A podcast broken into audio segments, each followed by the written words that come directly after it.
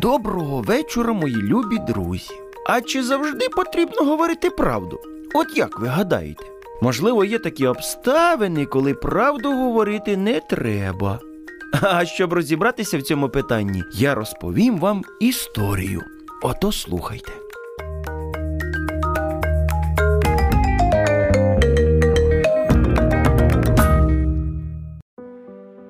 Коли Іванко був маленьким, він разом із батьками ходив до церкви, бо вони були віруючими людьми. Батьки вчили хлопчика довіряти Ісусу і ніколи не красти і не брехати. Та от трапилася біда. Батьки Іванка потрапили в автокатастрофу і загинули. Тепер за ним наглядала його бабуся, а так як бабуся була дуже старенька, то більшість свого часу він проводив на вулиці, ходив по вокзалам і разом з друзями просив гроші. Інколи друзі його навіть до цього підбивали.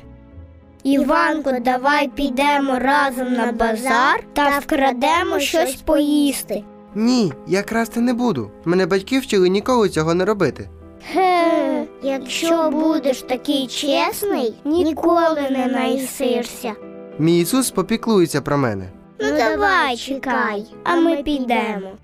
Хлопці юрбою пішли на базар, а Іванко вирішив піти до крамниці і там попросити собі хліба. Та тільки но він наблизився до дверей, як двері з шумом відчинилися, і з них вибіг хлопець з хлібом в руках. Одну хлібину він швиденько кинув Іванкові під ноги, а сам побіг за кут будинку. Іванко нахилився, щоб підняти ту хлібину, і тут чує над собою голос. Ну що, розбійнику, попався? Ти думав втекти від мене? Дядько, це не я. Я тільки підійшов. Знаю я вас, тільки й шукаєте, де б чого поцупити. Ходімо зі мною до поліції. Відпустіть мене! В мене старенька бабуся, благаю вас, відпустіть! Я не крав у вас нічого. Мої батьки мене вчили ніколи не красти, а довіряти Ісусу. Я так і роблю. А де твої батьки? Ось вже рік, як вони загинули. І я живу зі старенькою бабусею. Не введіть мене до міліції, я можу відпрацювати за цей хліб, хоч я його і не крав. Господар побачив, що у Іванка величезні залиті сльозами очі, і йому так стало шкода цього хлопця. І він аж аж відчув, що той каже щиро, тому вирішив його випробувати. Гаразд, я дам тобі роботу. Для початку прибереш всі дрова на задньому подвір'ї, а потім прибереш і саме подвір'я. Я буду старатися. Роботи було багато, та Іванко виконував її дуже старанно. Згодом, коли вся робота була виконана, господар крамниці сказав. Я бачу, ти вмієш працювати. Приходь до мене і завтра. І він дав хлопцеві цілий пакет всякого там хліба, і булок, і печива, і тому подібного. Дякую, я обов'язково прийду. Іванко був щасливий. Він подякував Ісусові за допомогу і міцно притиснув до себе пакет зі смаколиками.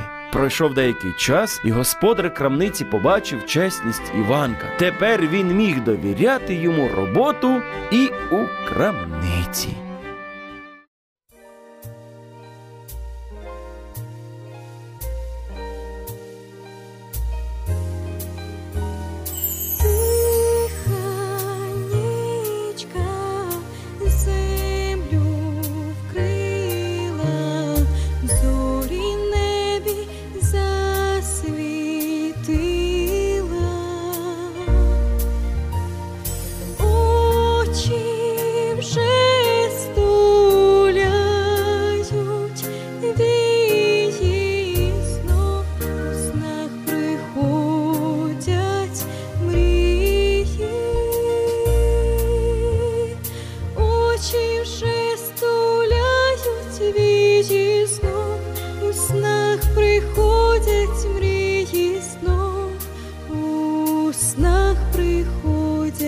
You.